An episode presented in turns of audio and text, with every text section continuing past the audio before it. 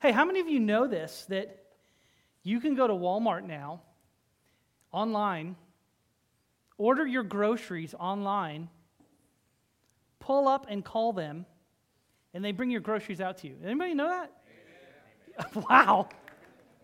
We, we got charismatic over that one. I love it.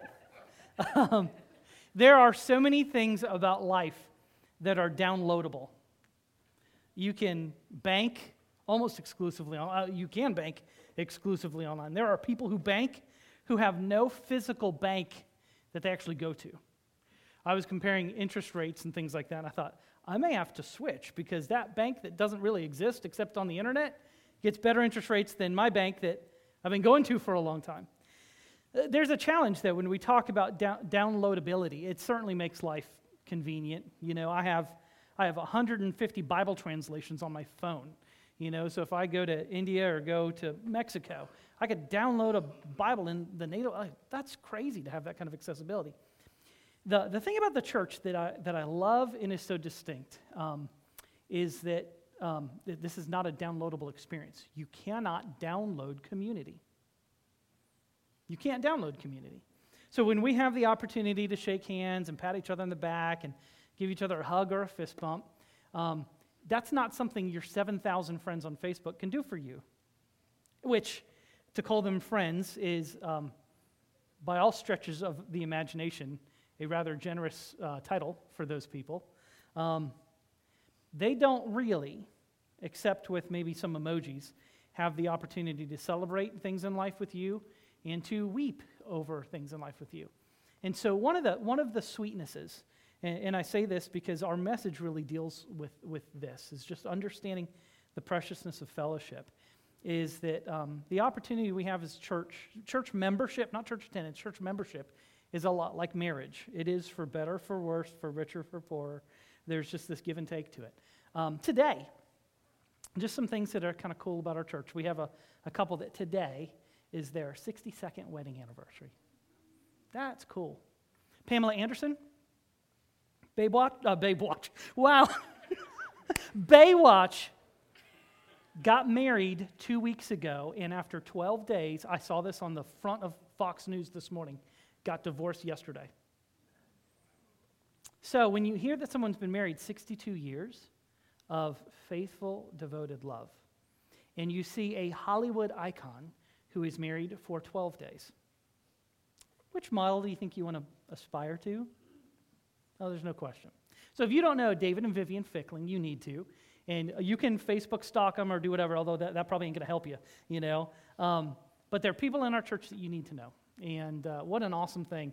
I, I appreciate I told him this morning, I said, thank you for setting such a faithful example to a young whippersnapper like me. So I hope I can get there someday. On the other hand, uh, some of you know Butch Smith. Butch Smith has like locked down our two-year-old Sunday school classroom for years. Um, Butch has had a history of heart problems, and he's been in the hospital for over a week. He has had uh, 11 stents and uh, had three put in Thursday and he's having some problems with uh, the electrical stimulation of his heart. So he is still in the hospital, had, had an incident yesterday, and uh, they uh, are thinking maybe today or tomorrow they're going to put a uh, defibrillator in. And so, for a man who looks to be fit, who's had so many just tremendous challenges with his heart, and uh, now is facing kind of another, another challenge. They have gotten the blood flow working, now they need to get the electrical current kind of moving in the same direction. And so, um, we need to pray for Butch. You know, we need to thank God for faithful examples, and uh, we need to pray and kind of wrap our arms in prayer around the uh, Smith family. You can't download that. That's part of being part of the faith family. So, would you uh, join me in a word of prayer, please? Father, what a privilege to call you our Father, to know that you care, to know that you, you desire to resource and provide us richly with everything that we need, not just to survive life, but to enjoy life. You have given us uh, joy, and you have asked that you, that you want our joy to be full, for our cup to overflow.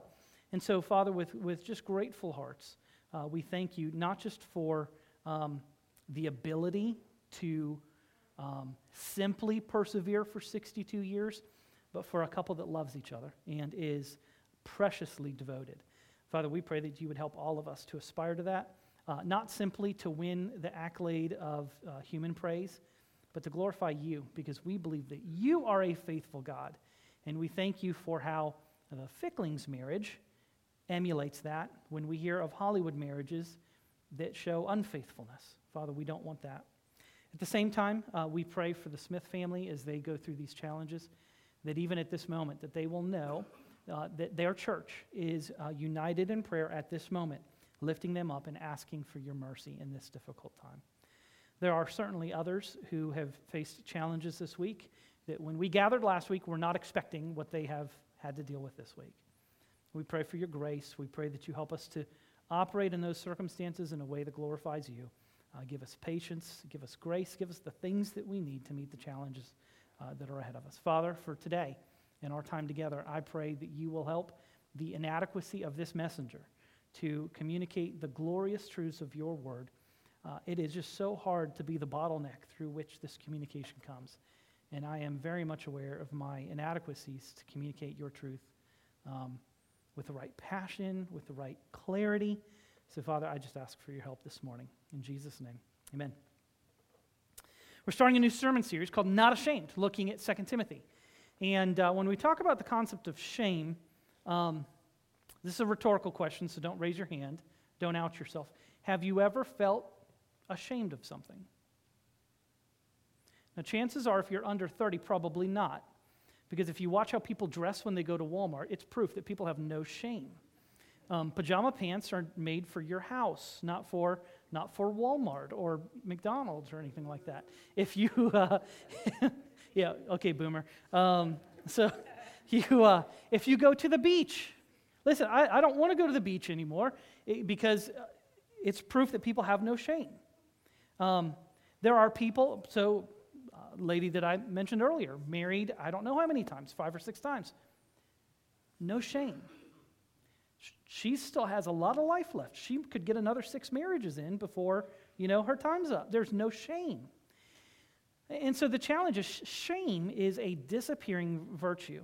Um, and as Christians, shame, shame's a little bit of a bad word, but we, we know that the Bible defines humanity definitively. For all have sinned. The all means me and all y'all have sinned and fallen short of the glory of God. There are things that we are ashamed of. Um, you know, you sit there and you go, if we could show a little video in everybody's life, the most embarrassing or shameful moment played, do you know what that moment would be for you? Ooh. You hope it's like a, a really old camera, you know, and really gritty. So they go, hey, is that Scott? No, that's Manny. Yeah, yeah, it's Manny, you know. It's not me. It's not me. Yeah, same height. um, and we're both wearing purple shirts, you know. So, um, oh, you think about that. Like, there's, there are things for which we, you know, we know, knew the right thing to do, didn't do it, or thought we knew the right thing to do, and it proved to be just terrible. Um, shame, shame's a, a reality. Sometimes there are circumstances that you can't avoid that are really embarrassing. You feel some shame. You, you could not avoid it. Um, it's just, it's, it's something that happens. Sometimes for Christians, when we encounter suffering, we kind of feel like a little bit of an outcast. And there is, uh, there is Christian heresy out there that says, or pseudo Christian teaching that says, if you have enough faith, everything's going to turn up just right for you. You're not going to get sick. You're not going to get cancer. You know, nothing bad's going to happen. If you just gave enough money, you know, demonstrate enough faith. Listen, um, God doesn't save us by the zeros that we put behind our gift. God saves us through Christ by grace alone, not anything that we can do. And yet, sometimes when situations happen that we don't have control about, that are not favorable, we feel shame. Here's the challenge the Bible's also very clear that suffering is a part of life. Like, what do you do to avoid suffering? It's coming. It might be big suffering, it might be little suffering but suffering of some variety. And your personality may determine how you deal with that. Suffering is a part. And so suffering is not something to be ashamed of, and it's not something to be avoided. It's something that we can even do, even that, for the glory of God. You can suffer for the glory of God. So here's where we find ourselves in 2 Timothy. Main theme of 2 Timothy is not being ashamed. And the challenge is the Apostle Paul finds himself in a very different situation than he does in 1 Timothy. In 1 Timothy, he's at the prime of his game. He is traveling, he's writing books of the Bible, he's planting churches, everything is good. He's recruiting people to his team, they're, they're growing and expanding. In 2 Timothy, he's alone in a uh, disease filled prison, and uh, his execution warrant has been signed. He's just waiting for them to pull his number. It's over. Chapter 4 he even says, uh, I am even now being poured out. If my, if my soul is a liquid, the pitcher is tipped. It's just not tipped all the way out, and I'm not poured out. And he says, Yet, I'm not ashamed. I have run the race. I have fought the fight. I have finished the course. I'm ready. I am not ashamed of suffering, being a prisoner. Um, and so in 2 Timothy, we have, uh, in one sense, maybe Paul's last will and testament, his last words uh, written to his, his protege. And he says, Man, don't fear suffering. Persevere. Don't be ashamed of the trials and the adversities that come your way. Persevere because, young man, you're going to fill my shoes. Wow. Like, how would you like an apostle to say that to you? That's uh, crazy. I love the way John Calvin says this. John Calvin says that Paul, Paul didn't write this letter with ink from a pen, he wrote it with his own life's blood. Paul wrote 2 Timothy, very personal, with his own blood to this young man that he loved. And so we're going to uh, begin this today by just looking at the first five verses of uh, 2 Timothy chapter 1. And um, we'll read them, and then we'll kind of go, huh, all right, what in the world do we get out of an introduction to an epistle? What, what is there for us to feed on, feed our souls on? What is, what is there here in this to challenge us? And I think there's, there's three things. If, you have, if you're following along on the app or you're following along on your worship guide, you'll see three simple points and uh, a couple subpoints under our second point. But we'll begin in chapter, uh, in, uh, chapter 1, verse 1. Here's what God's word says Paul, an apostle of Christ Jesus by the will of God, according to the promise of the life that is in Christ Jesus. if you've ever looked at any of the New Testament letters, this is kind of the standard now, epistle is a, a, the name for a letter. This is the standard epistolary form where you don't, our letters at the end, we sign, you know, love Scott, sincerely Scott, you know, uh, whatever. New Testament letters you sign at the very beginning. And so Paul uh, starts by um, very formally and very, in, with very lofty language describing himself. Paul, in case you don't know who I am, I'm an apostle of Christ Jesus by the will of God according to the promise of the life that is in Christ Jesus.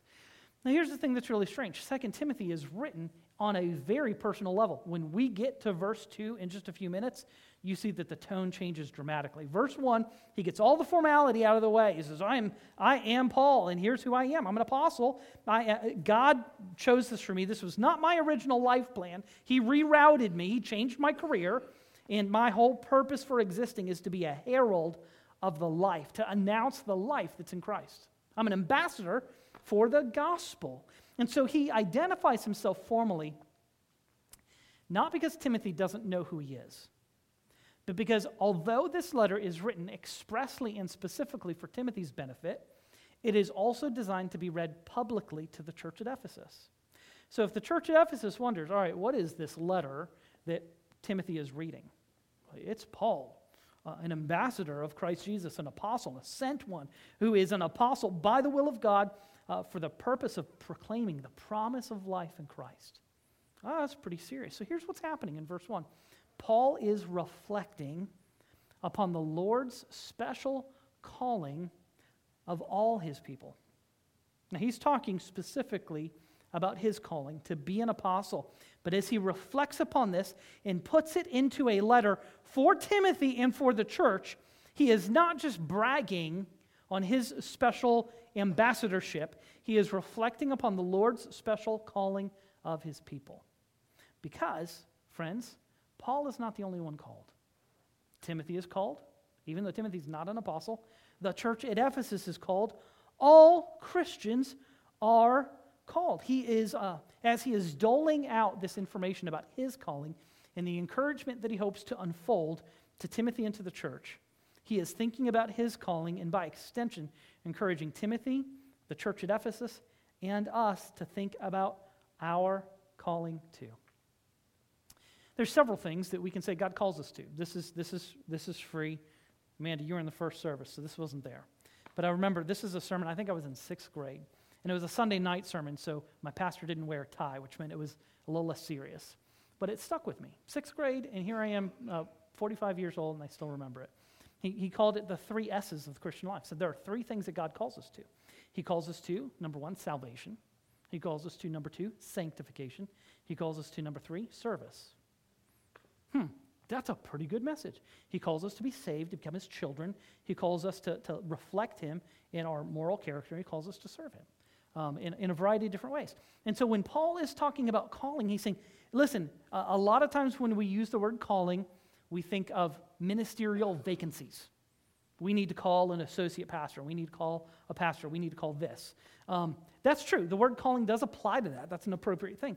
The problem is if we, if we make that just the um, property of a very select small group of people, we misunderstand it. And here's, here's, here's where I'm going with this. Um, we have lost the language of calling, yet we use the language of calling every day. Um, if you have ever heard of um, vocational rehab or vocational benefits or vocational college, the word vocation comes from the Latin vocare, which means to call which means everybody has a job, but not everybody really understands what their calling is. Does that make, does that make sense? There is a difference between merely existing and taking whatever job you can find and identifying your calling. The Bible is very clear that everyone has a calling. Now, this calling fleshes itself out in a variety of ways. It is spiritual. Listen to these words. Uh, the word calling in the New Testament is fabulous, it is a rich buffet of truths. 1 Corinthians 1 9, God is faithful, by whom you were called into the fellowship of his Son, Jesus Christ our Lord. You were called as a Christian into fellowship with Jesus Christ.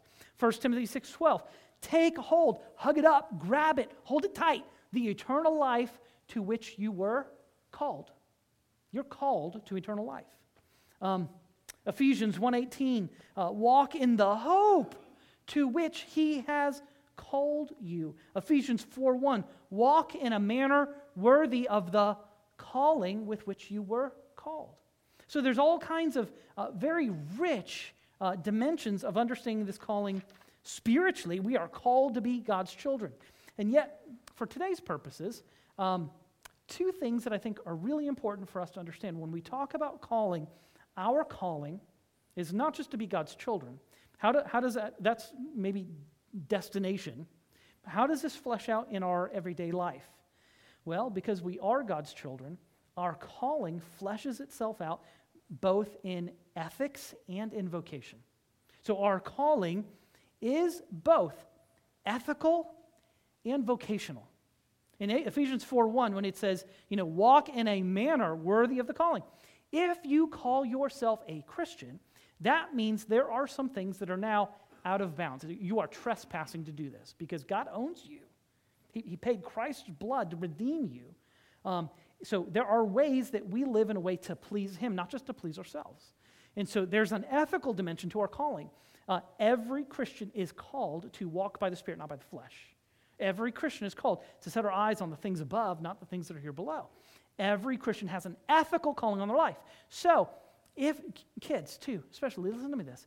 If, if you stumble with your mouth, part of God's ethical calling for you is to clean it up. Now, I don't necessarily mean that you're using foul language.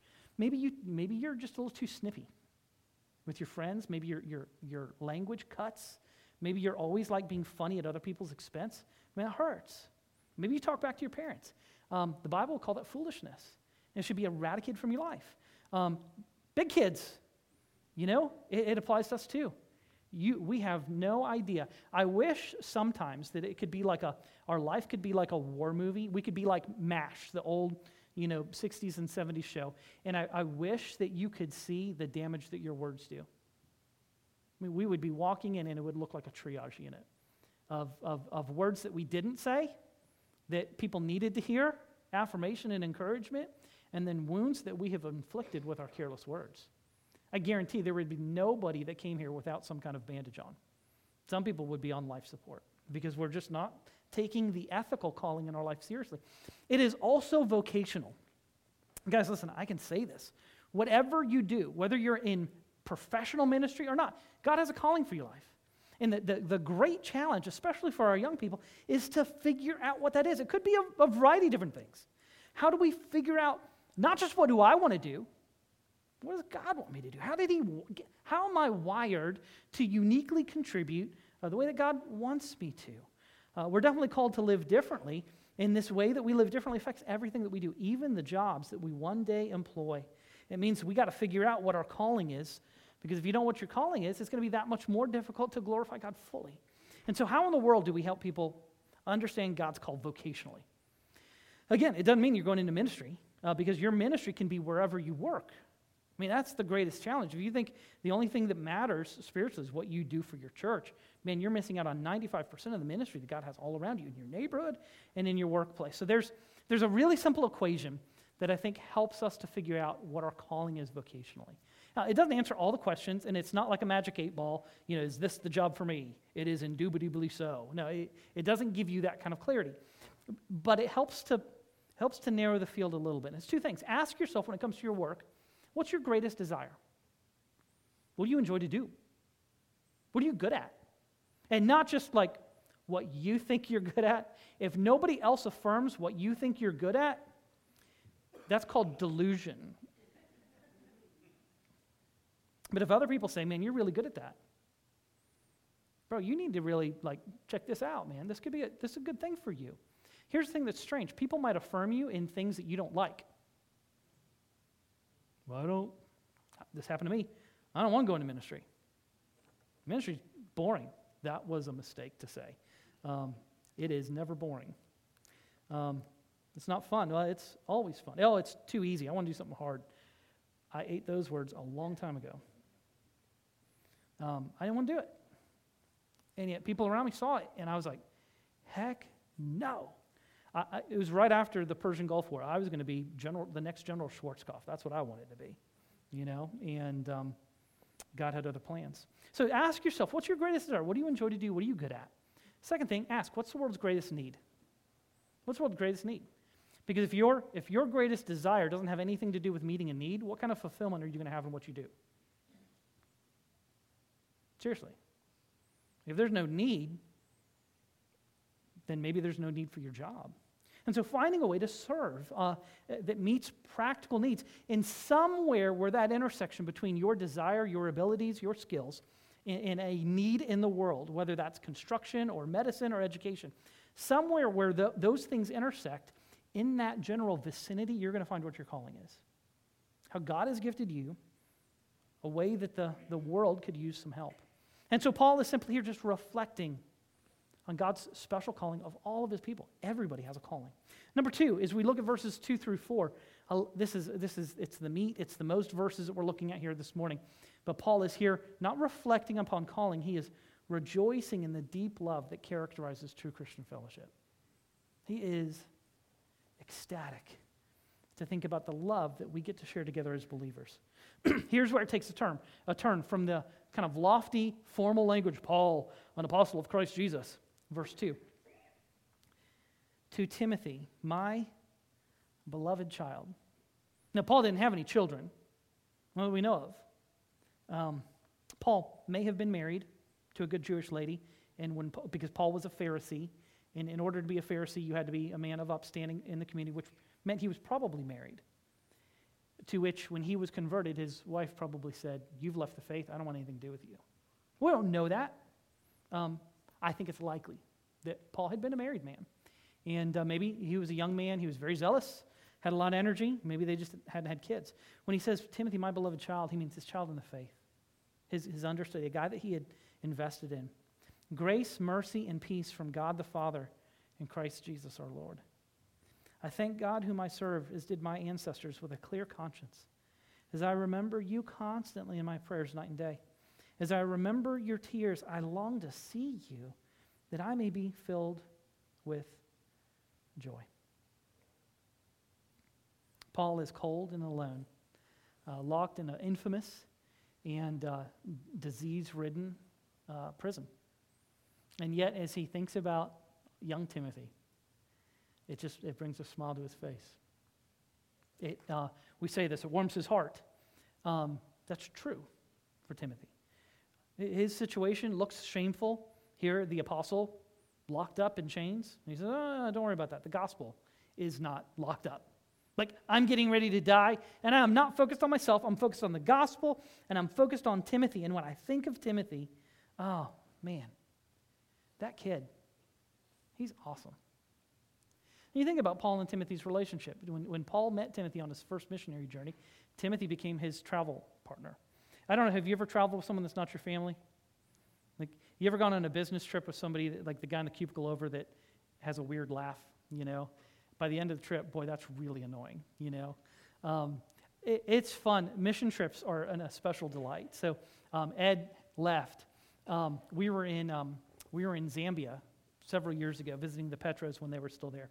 And in Africa, a, a sign of affection that was just a sign of affection. There was nothing uh, romantic involved. Uh, there was nothing of a weird ethical dimension that we face here in the United States involved. But if men were good friends, they would hold hands. So everywhere we went, I tried to I tried to hold his hand, and he would he would always look like a snake had bit him. He's like, you know, and so we we have this um we have this we have this travel story where like uh, we'd just be walking along and he'd be looking, I'd be like, and he'd be like, stop it, you know. Um, it was great. Um, David Nicholson and I had the chance to go to India. I don't even know how many. It was a long time ago, and uh, I had happily been happily married for 20 years, and so uh, we made very clear to the um, hotel, one room, two beds. I said, oh yes sir, yes sir, yes sir. To which we get in and we find that there are two um, foundations but one mattress. So now rats and roaches on the floor. I got to figure out what's going on. So, David, are you cold natured or hot natured? Oh, I'm freezing. You sleep under all the sheets, and I'll just sleep under the top one because I've been married for too long. I don't need hairy legs under a sheet with me. We're done with all of that. And so, without, and this is being recorded too, that's great. Um, without, without the travel companionship, guess what? There's just not many stories to tell. And so you wonder, what, what did Paul and Timothy share? I mean, I shared stories from two two week trips. Oh, listen, that doesn't even hold a candle to what Timothy experienced with Paul. And there's this very special relationship. And I love the, the, way Paul talks about it, whether he's talking about his calling that we looked at in our first point, or whether he's talking about a very special friendship, fellowship. Jesus is the center of all of it. It's amazing. In the first two verses, um, Jesus is mentioned three times Paul, an apostle of Christ Jesus, by the will of God according to the promise of life that is in Christ Jesus. To Timothy, my beloved child, grace, mercy, and peace from God the Father in Christ Jesus our Lord. The foundation for everything in the Christian faith needs to be Jesus. And the problem is, in the media today, people think we're for all kinds of things except Jesus. We're for musical styles, or you have to wear certain kind of clothes to be accepted. You know, where, you know, um, I had someone a long time ago tell me if I was wearing this when I preached, I was just giving a talk. I wasn't actually preaching because preaching required a, a, suit and a tie. I don't think Paul had a suit and a tie. We, we get hung up on things. We get hung up on politics. We get hung up on ethics. Not that these things are not important. Hear me clearly. But none of those things are a substitute for Jesus Christ. And unfortunately, we have been pleased to allow the world to assert that other things beyond Jesus are what make Christians distinct. So now, there are other people who are Christians that we don't like because we've segmented ourselves into so many special interest groups that the love that convinces everybody that we're disciples of Christ just doesn't exist. Maybe with my small group, but certainly not with you. You're not in my small group. And yet, Paul is talking about this special friendship that is focused on Christ that makes their fellowship sweeter. There are three things that he says about fellowship that I think are really helpful. And I'm going to speed up here because um, um, I, I, need to, I need to get moving here. Three things that he talks about that we see in verses 2 through 4. Number one, what makes fellowship fellowship is that Paul desires blessings for others, not for himself. He says, Oh, Timothy, grace, mercy, and peace. I remember being in school, if we bought presents for kids in our class, like if I wanted to buy Joel a present and you were the class, the teacher would make me bring in a present for everybody. Well, Joel sits in front of me in, in the desk. I don't even know the people on the other side of the classroom. I don't want to buy them anything. I want to give him an Outback gift card, But now that I have to give everybody a gift, you're getting a lollipop. You're getting a dum dum, you know? Because now I gotta, now I can't give you what I want. But sometimes as kids, did you ever give gifts because you expected whoever you gave a gift to to gift you back? Are you really gifting someone? Or are you really just kind of bartering? You know, well, my gift was $10 and you gave me a stinking $5 gift.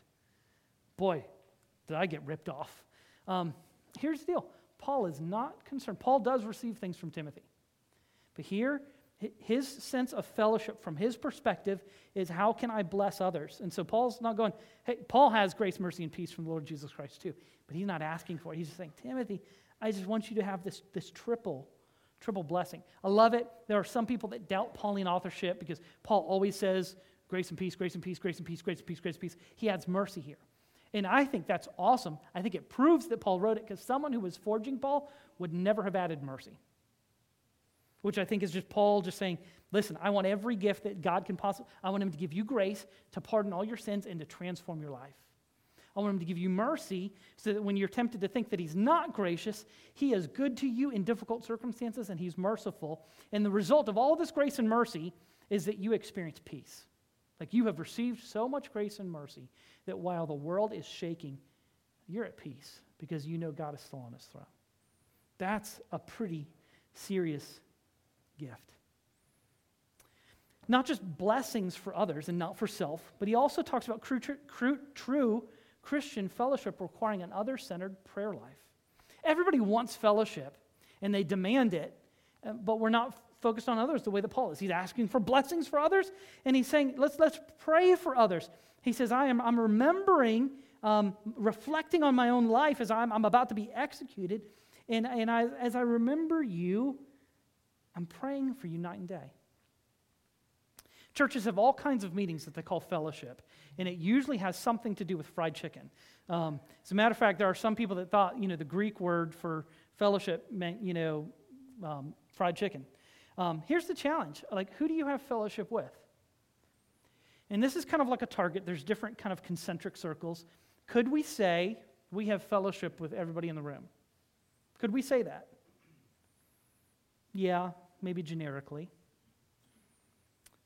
But if we dial into what Paul's saying, perhaps the only people that you truly have fellowship with are the people that you are truly, deeply, and committedly praying for. Ooh, that hurts.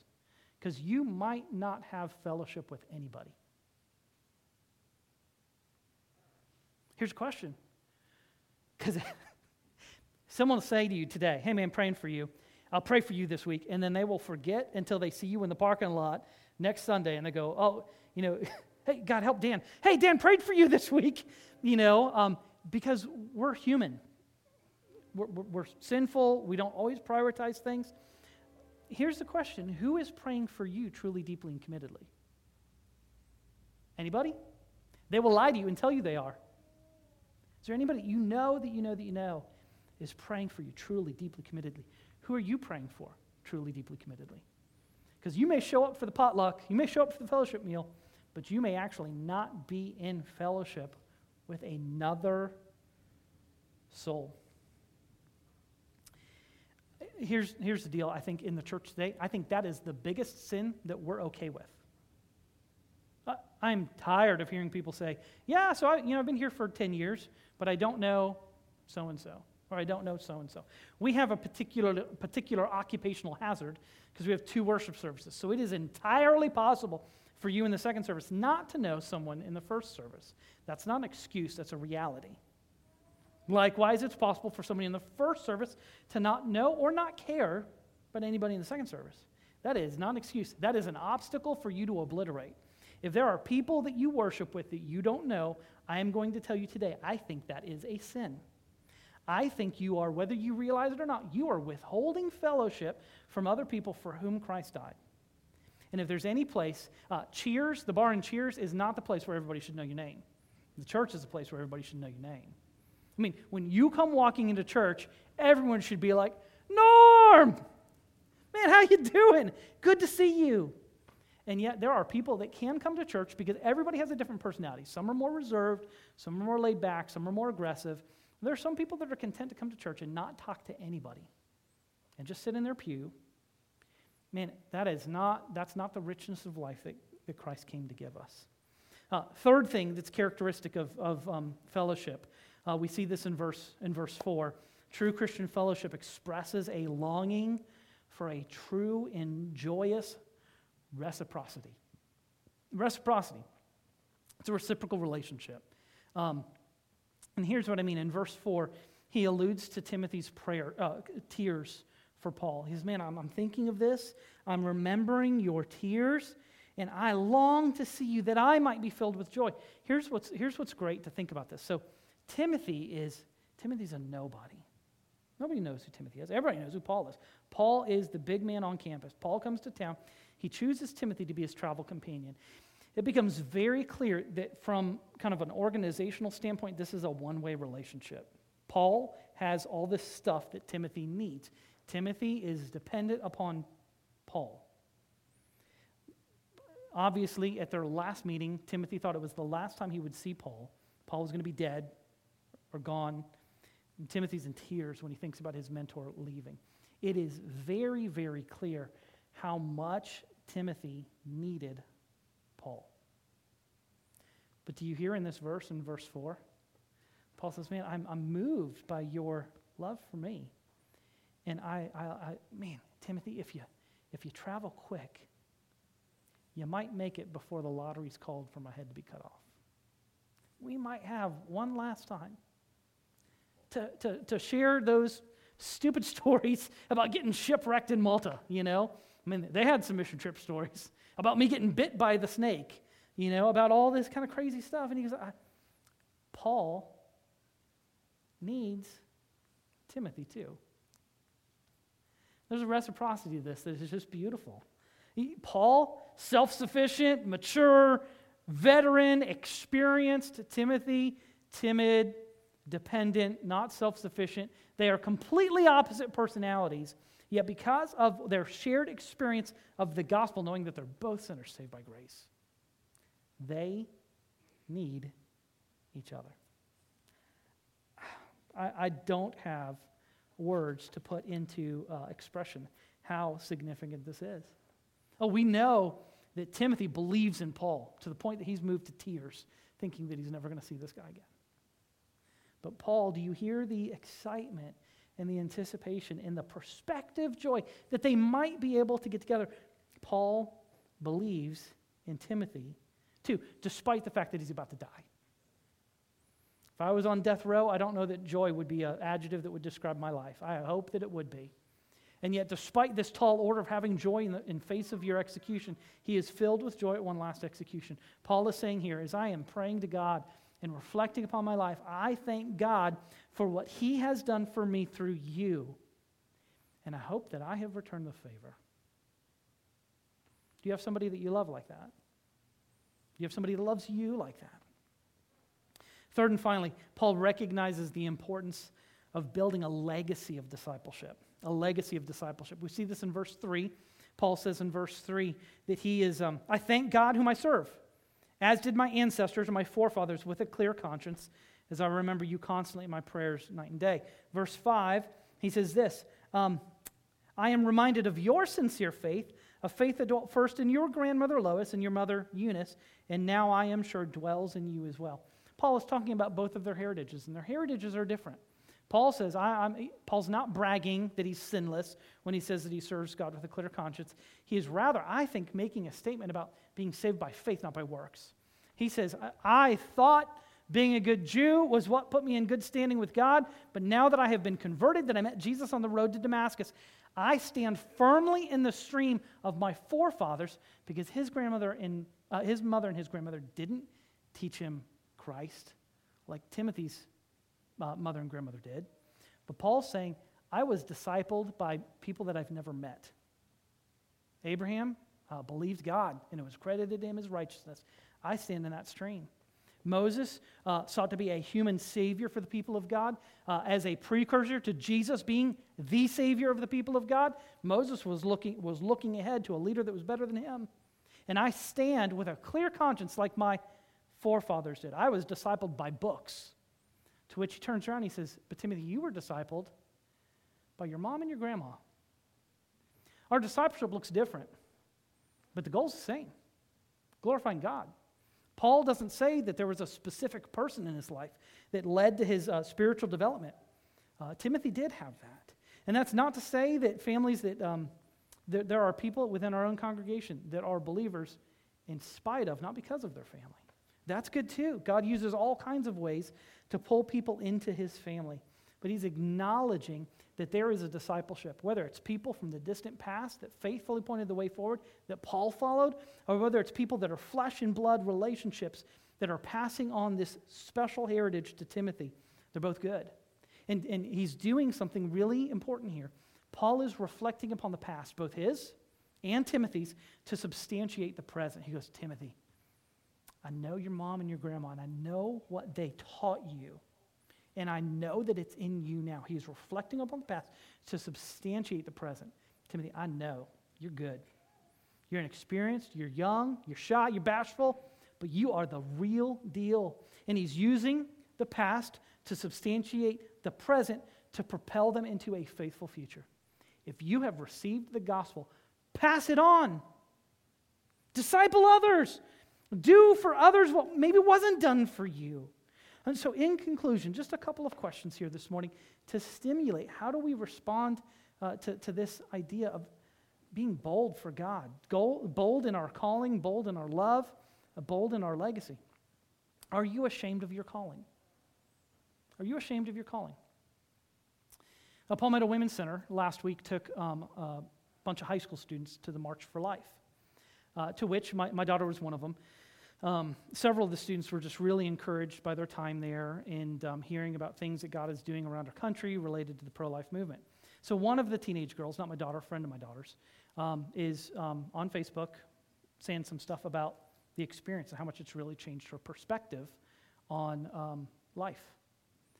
So, the entire drive home from DC, guess what happens to her?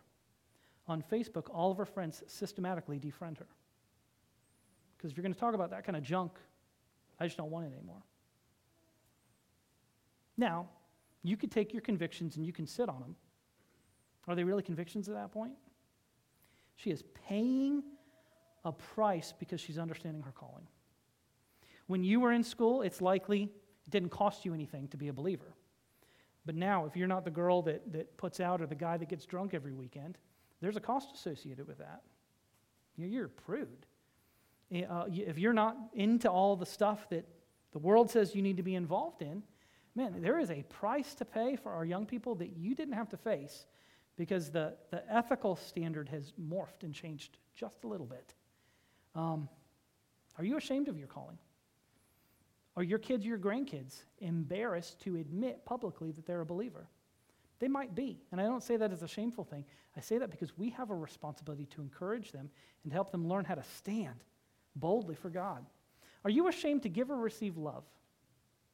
Paul, you know, this man's man, says, Man, I long. I long for you to be here, Timothy.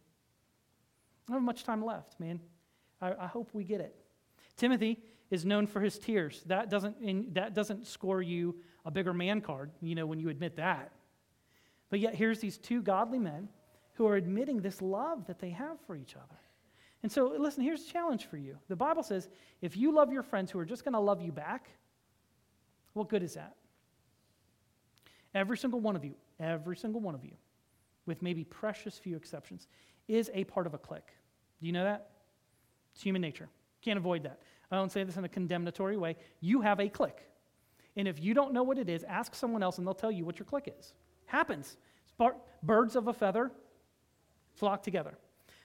So if you only love the people in your clique, how does that look like Jesus? Here's, here's your mission, should you choose to accept it. Is there someone at this church that you don't know? Now, listen, if you're visiting, boy, did I just intimidate you because you don't know anybody, okay? So here's the deal church members, it's your responsibility. You are the host. This is your church. They're visiting, they're our guests. Get to know them. Not in like an annoying, uh, over, overactive, chill out, okay? But don't be so chill that they don't think that you love them and care for them. Find that right balance where you're engaging and loving, but not too much to scare them away. People need to feel loved. Listen, there may be people in the first service that you don't know, and quite honestly, you don't care to get to know. Man, ask God to change that. That's a really practical homework assignment. Meet somebody that you don't know that worships at the same church that you do.